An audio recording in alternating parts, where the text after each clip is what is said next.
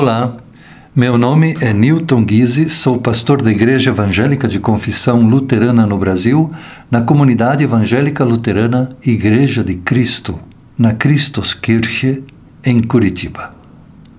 A palavra de Deus fala com você através do Salmo 69, versículo 13.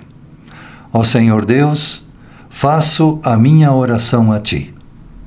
Ó Deus, responde-me quando achares por bem pois me amas muito. Salva-me como prometeste. O salmista nos mostra aqui um modo de orar que agrada a Deus. Responde-me quando achares por bem. Responde-me no tempo favorável. A nossa oração nunca deveria apressar a Deus. Da mesma forma, uma oração que joga todos os nossos problemas no colo de Deus também não agrada a Deus. É claro que podemos confiar nossas dificuldades a Ele, mas isso não significa que podemos cruzar os braços e esperar que Deus sempre resolva tudo por nós. A oração da pessoa que agrada a Deus é aquela que coloca as suas dificuldades diante de Deus, mas continua lutando, continua se esforçando, porque esta pessoa sabe que no tempo favorável, no tempo que Deus considerar oportuno, aí então sim, Deus vai atuar através do nosso esforço. Colocar nossa vontade sob a vontade de Deus é muito importante.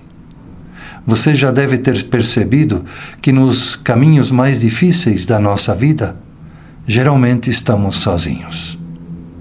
Os momentos de decepção, de frustração, os momentos de perda, os momentos de sacrifício por uma causa, geralmente são solitários.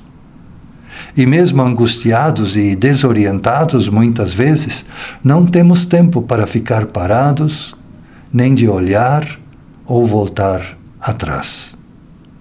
Precisamos ir em frente.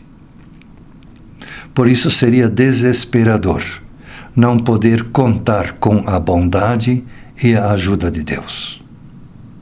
Mas confiar em Deus não significa que Ele vai ir à nossa frente resolvendo todos os problemas por nós. Confiar em Deus significa ter a certeza que no momento certo no momento em que eu não tiver mais forças, no momento em que eu já não der mais conta. Nesse momento, a ajuda de Deus não me faltará. Jesus Cristo nos ensinou que devemos colocar o nosso caminho sob a vontade e sob a luz do olhar de Deus.